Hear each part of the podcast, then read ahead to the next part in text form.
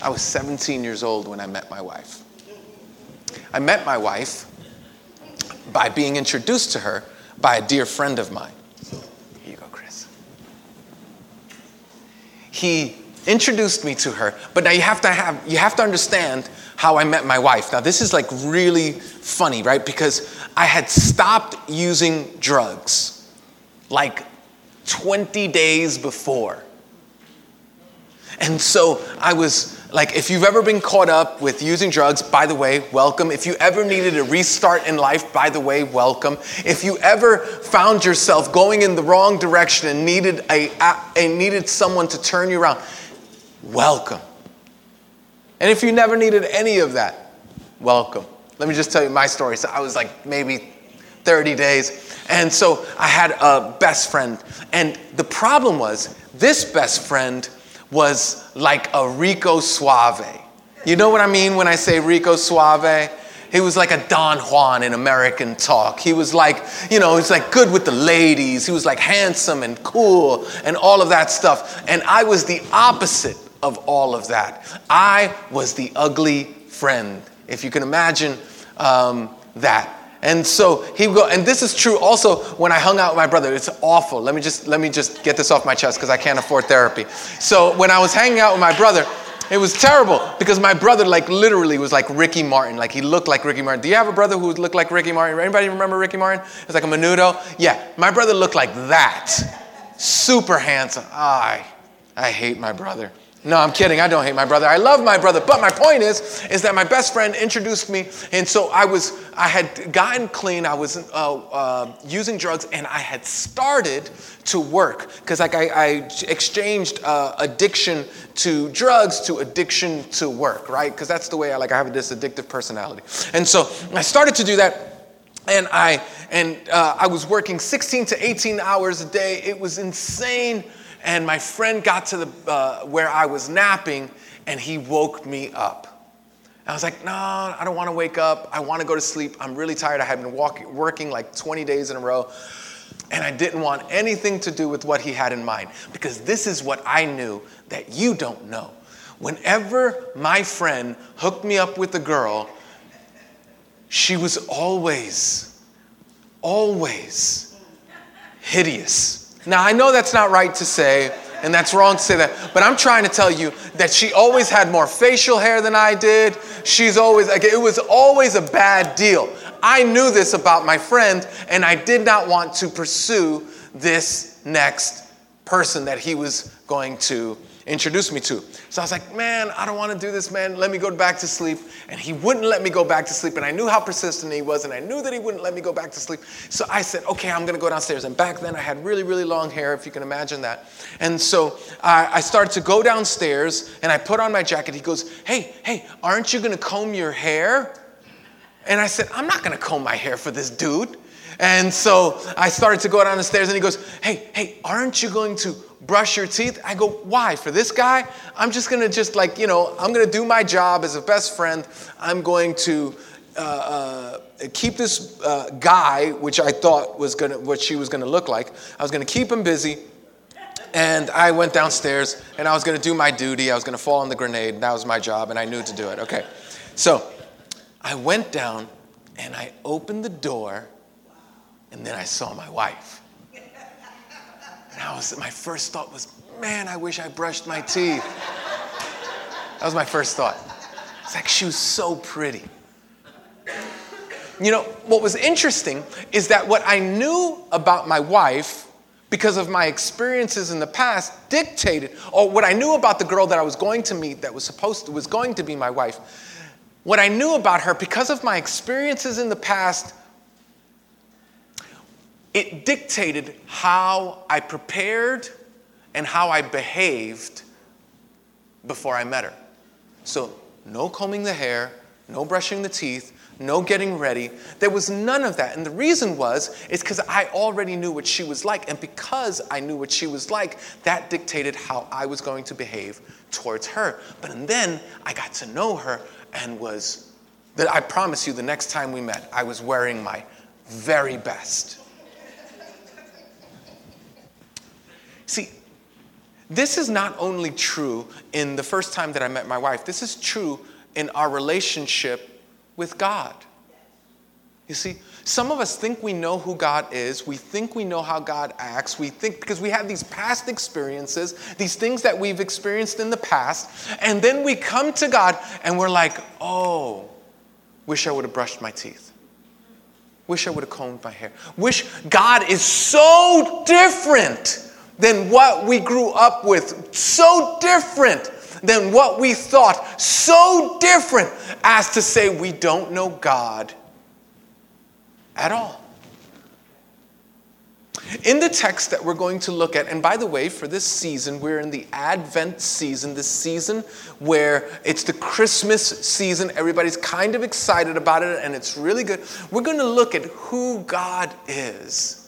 And we're going to look at through the lens of a lot of texts that you've heard of before and that we've read and that you've known a thousand times. But I want you to pursue them and open your mind to the possibility of looking at these texts with a new and fresh vision. Today, we're going to look at Mary's song, the Magnificat, the, this song that she sings after she's told that God has pursued her and her song has something to say about who God is and our response to God. So, if you would stand with me as we read God's word, we're going to find out who God is. Now, let me just tell you up front. My hope is that as you find who God is, it changes how you inter- interact with Him. Just like as soon as I found out who my wife was, it changed the way I dressed. It changed the way I talked. It changed my interaction with her. And the reason that it did, because once I found out how beautiful she was, I wanted to pursue her. That's my hope today with you. That you would find out how beautiful God is that you would recognize that you've been pursuing the wrong things all your life, that your exposure to what you think God is has been wrong, and that the beauty of God would so affect you that it would change everything about you. Now, I want that to change everything about those of you who have known Jesus all your life and you grew up in a church and you know you've been with Christ for like 50 years. And I also want that to change for those of you who are like not really down with Jesus and who cares about God and you know whatever. Just get get the sermon over so we can move on with the rest of our day. My hope is that you would intro- be introduced to Jesus in a spectacular way that would change you so deeply that you'll wish you had brushed your teeth. So let's look at this text. We're looking at Luke chapter 1, verses 46 through 45. Would you read it with me in a nice, full voice? One, two, three. And Mary said, My soul glorifies the Lord and my spirit rejoices in God my Savior. For he has been mindful of the humble state of his servant. From now on, all generations will call me blessed. For the mighty one has done great things for me. Holy is his name. His mercy extends to those who fear him from generation to generation. He has performed mighty deeds with his arm.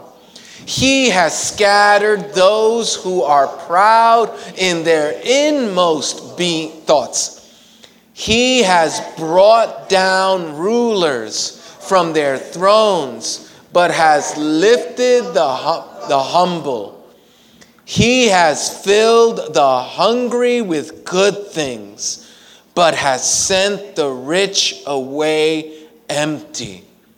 He has helped his servant Israel, remembering to be merciful to Abraham and his descendants forever, just as he promised our ancestors.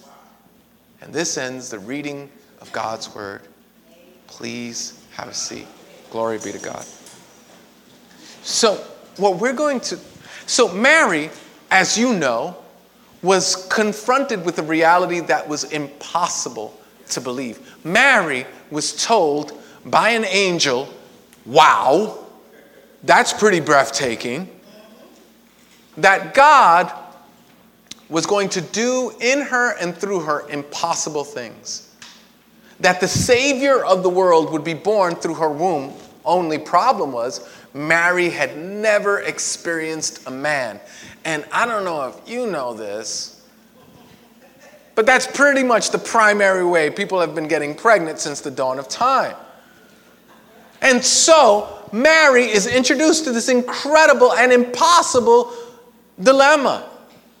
And then she receives it. She says, You know what? God, this is impossible. But if you exist at all, I'm going to believe you and I'm going to follow you. And then Mary says this. She doesn't sing it, it's like a poem, but she doesn't say, sing it, she says it. She goes, My soul glorifies the Lord. My spirit rejoices in God, my Savior.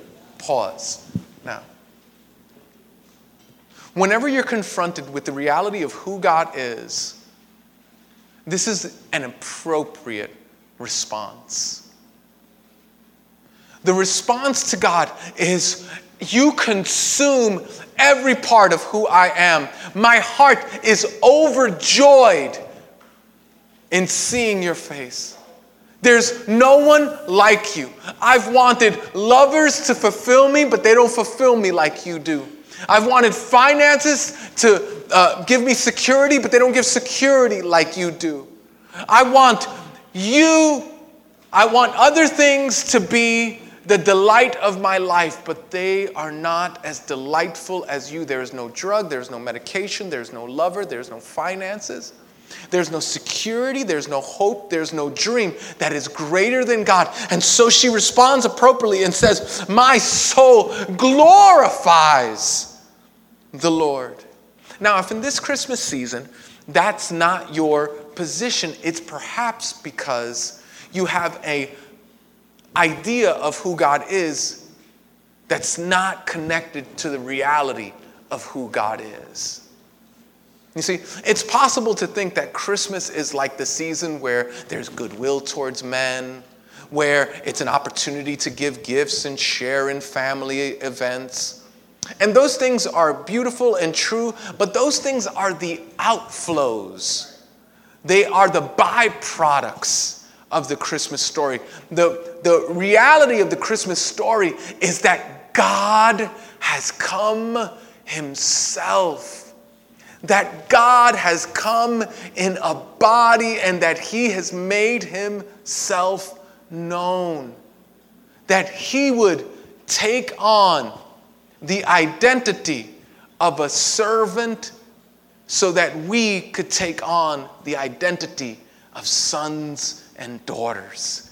It's the great exchange. It's absolutely incredible. We were far from God. Imagine, imagine, imagine that the richest man on earth, that you had upset him. You didn't know you upset him. You had no idea it was him. You had no clue that you were uh, this is this happens in like a show like the undercover boss has this have you ever seen the undercover boss it's a fascinating show so generally speaking the person who owns the uh, business you know gets on prosthetics and they come into the uh, environment the work environment wherever it is if it's a restaurant if it's a clothing outlet whatever it is. And so they they, they put on this stuff and then they get hired and then they get followed around by the cameras. And what happens is you get to see people who responded well to this undercover boss but what's worse is that you get to see the reactions of the people who did not respond well. Have you ever seen that, right? And you're like, oh my gosh, I wish I would have treated you better. I wish I would have been more respectful. I wish I would have interacted with you in a more loving and kind way. Say, for instance, you were that person, but you did it to the most wealthy person in the world. And then in turn, he had his eyes on you to go, oh, you think that's bad, and now he has it in for you. Whatever job you're gonna get, oh no, that's been upset because he's upset with you. Whatever situation you're gonna be in, you think it's gonna be favorable? No, it's not. This guy has his eyes against you. You've messed up bad. You've insulted the richest man in the world. But what if, what if one day you became friends with his child? And that child so loved you and so looked out for you that when he introduced you to him, that you were like, he was like, This is my best friend. I love her. I love him. And then everything in this guy's heart changed. Now he has affection towards you. Now he's so far from uh, looking to uh, make sure you don't get the job. Now he's making sure that you do get the job. Now he's making sure that you are taken care of. He has his eyes with affection set on you. You see, that's what has happened in Christmas. That the King of the universe, the one that we insulted, the one that we went against, the one that we had no time for, he has sent his son, and his son has done everything so that we might have relationship with him. And so Mary's response is obvious. You are awesome. You are amazing. Everything in me wants to praise your name because you're worthy of that praise. You demand and deserve that worship. And so you ask the question what is it about God that makes Mary's soul sing or Mary's heart become elated with who God is? And it's found, we're just going to look at two verses. That's where our focus is going to be. But I encourage you to find more as you go home and study the text. So we see here God's nature. And here's three things I want you to see. God is, firstly, in verse 49, we see that God is the mighty one. He's the mighty one. By the way, in your bulletins, you'll have what we call a sermon map. It's easy to follow along uh, with the scripture and to take notes. And so, if you want to write it, it's going to be up on the screen. And so, God is the mighty one. Would you write that down in that blank space? Mighty. He's the mighty one. Do you see that in verse 49? For the mighty one has done great things for me. God is all powerful. He's the one who has the authority and the power throughout the universe. Now, if you're like me, you get scared of stuff like that because, quite frankly, you haven't lived a life like me. You haven't lived a life that gets excited about God being all powerful. In fact, you think that it's like, oh man, if God is all powerful, I'm in for it because I haven't done anything to deserve favor from the power that He has. God is all powerful. That's good news. The reason that that's good news is because He can do. He can do something for you. You see, Mary recognized that God was going to use all, if you had all the power in the world, if you had all the authority in the world, what would you use your power for? What would you use your authority for? Probably for selfish gain. In other words, when you uh, think about winning the lottery, you, your third or fourth thought is, oh, then I would be generous with this and then I would be generous with that. But your first thought is like, holy cow, I'm gonna buy me this, I'm gonna buy me that. Like that's generally the way we think. And so God goes, no, no, no, I have all the authority, all the power, all in the world, and I'm going to use that for your benefit. I can do anything, and I choose to do something good for you. He sends his son, Jesus, who is also God, So, God the Father sending by God the Spirit, God the Son. We see the triune God at work and at play right here, right now. God can, and He does the impossible. God is the mighty one. Not only is God the mighty one, God is also the Holy One. Same verse, look at the second part of it. For mighty one has done great things for me. Holy is his name. God is the Holy One.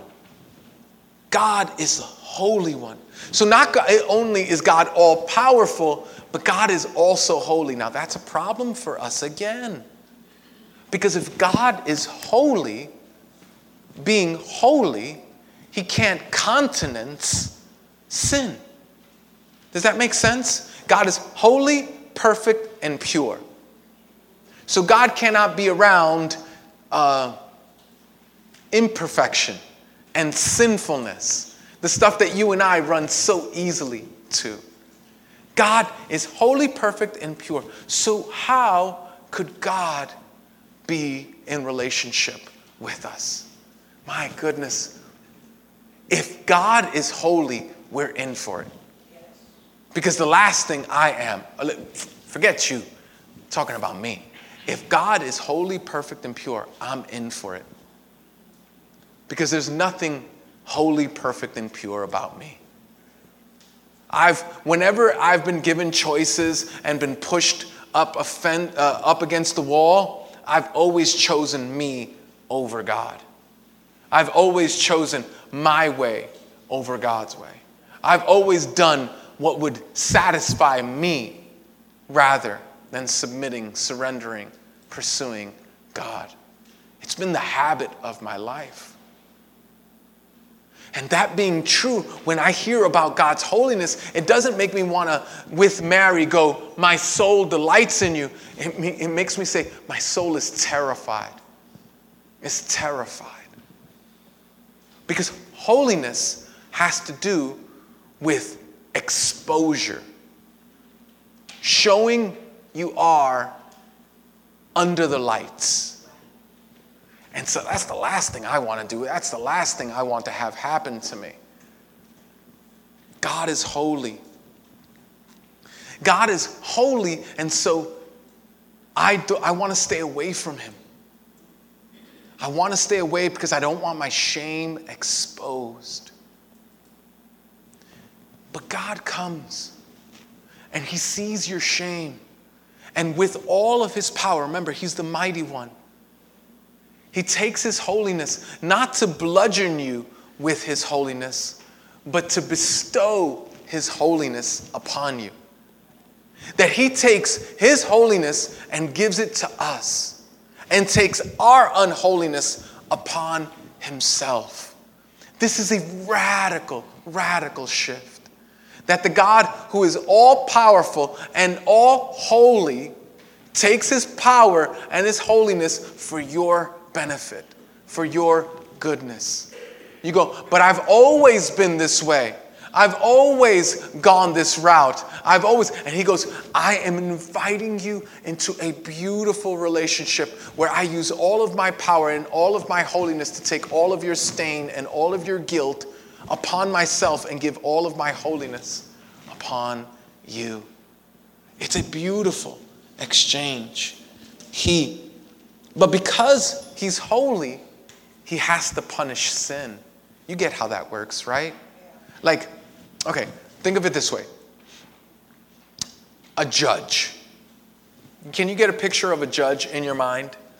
Now, imagine that there's someone that you loved Think of the person that you love, like more than anyone else in the world. Maybe they, um, they used to be alive and they're not alive anymore, but just imagine that they're alive and imagine that they're with you. The person you love most in the world. Could be your kid, could be your parent, could be your friend, could be an aunt or a cousin or someone who's inspired you. Who's the person that you love the most in the world? Can you think of that person? Okay, so like as they're, as they're in your mind, now don't think of them this graphically, but just imagine this. Imagine if someone found them walking down the street, it was in dark night, and they raped and murdered them. Imagine that. Someone that you loved so much. Then imagine that person, imagine that person going before the judge, and they got it on camera. They've, uh, they have witnesses that looked outside the window and saw this. There's all sorts of proof. And the judge goes, the judge goes, uh, Do you have anything to say for yourself? And that guy says, You know, I feel terrible about this. I'm, I'm sorry that I did this. I, I feel bad.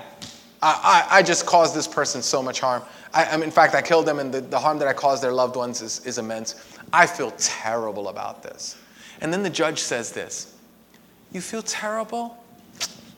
Oh, I tell you what, all is forgiven. You feel terrible enough. I'm not gonna, I'm not gonna sentence you to. The, the jury found you guilty. I'm not sentencing, sentencing you to, to any time. You feel terrible. Do you see why God's holiness is a problem? Because if God is really holy, then he can't be merciful. And if God is really merciful, he can't be holy. Because if he's holy, he has to punish sin. Makes sense? Just like the, the judge has to punish uh, lawbreakers. Does this make sense so far? Are you following and tracking with me? And then, if he's, and by the way, uh, let's speak about the next thing. He's also the merciful one, right? So, God is not only the holy one, he's the merciful one. So, if God is holy, he has to punish sin. But if he's merciful, how does he deal with sin? The solution is Christmas. You see, in Christmas, God's holiness meets his mercy. What happens is, is that the judge doesn't say, uh, you're off, you're acquitted, no worries, they found you guilty, don't worry, I found No, no, no. The judge says, you are guilty as sin. What you've done is unpardonable. In fact, you deserve the death penalty. And then the judge takes off his robe and walks towards the gallows to take the death penalty that you deserve.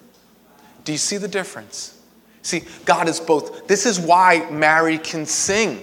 Mary can sing because she recognizes how sinful she is and how, how holy God is. And then she sees in the act of the birth. Now, she hasn't seen, at this song, she hasn't seen the cross that's coming next. She hasn't seen the mercy that will be doled out towards her. She hasn't seen the extent that God will go to have her forgiven. But she recognizes that here, here at Christmas, that there's something powerful happening. And it makes her soul sing out, cry out, call out to God.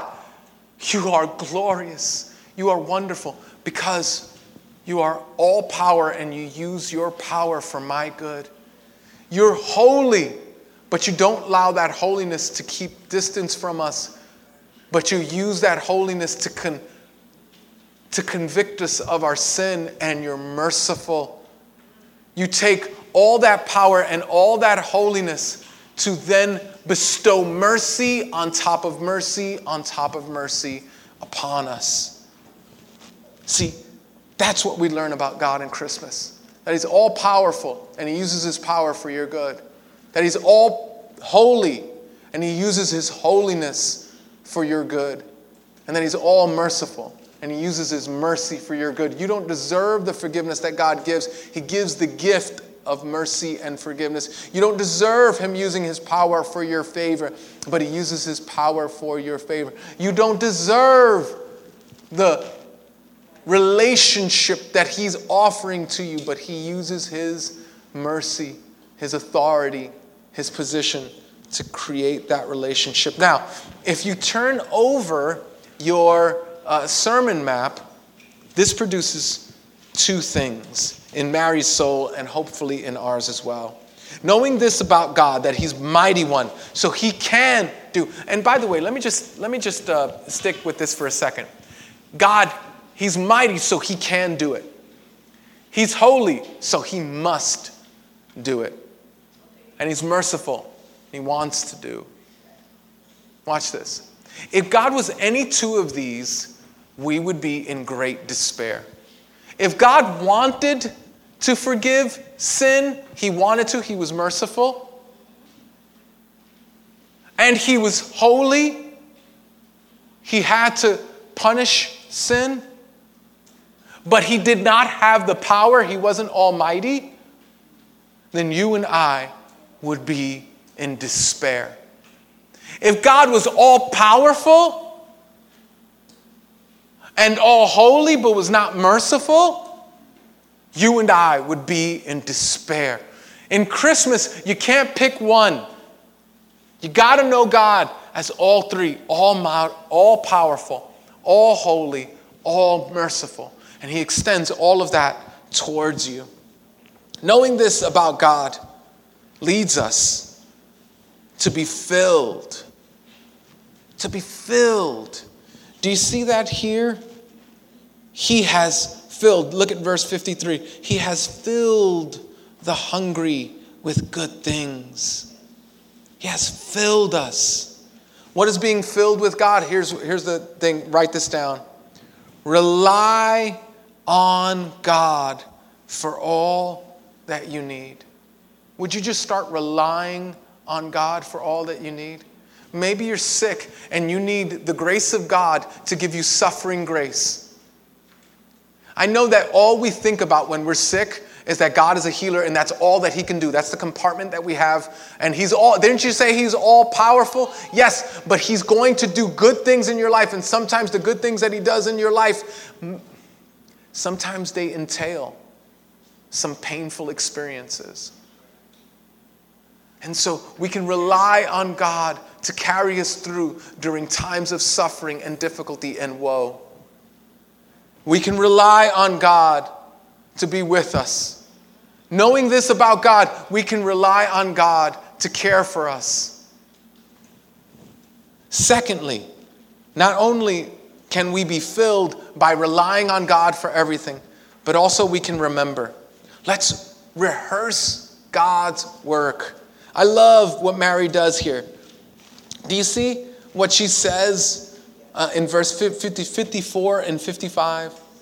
She says, He, that is God, has helped his servant Israel, remembering to be merciful to Abraham and his descendants forever, just as he promised his ancestors. What Mary is doing is, in this moment, I'm going to borrow from the past. In this moment, I'm going to borrow from what God has done. I'm going to remind myself of what God has done in the past to help me to remember that God is with me in the present. I don't know what you're going through. I don't know what you're going through.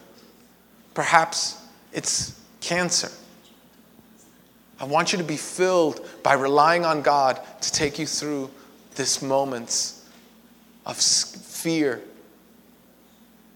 Maybe, maybe it's your finances are just upside down. I want you to rely on God. Going, God, listen, I, you know, in some cases, I put myself in this hole. God, would you help me? Uh, give me wisdom. Help me to ask wise people about how to handle my finances and give me grace to endure the debt that I'm presently in. But you can rely on Him, is the point. But also, I want you to remember listen, for some of you, listen, I don't know where you came from, but listen, if God cared for you then, He'll care for you now. If God was merciful then, He's merciful now. Some of us were so twisted and we're so caught up in our head, we can't even see God's mercy. You can't see that the very breath that you breathe is, a, is an aspect of God's mercy. Listen to me.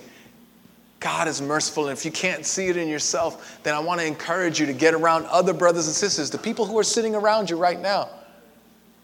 And I want you to talk with them and be reminded. Sometimes we need to just borrow encouragement from others. And sometimes the encouragement is, oh my gosh, uh, I had cancer too, and God uh, put it in remission, and I'm so grateful.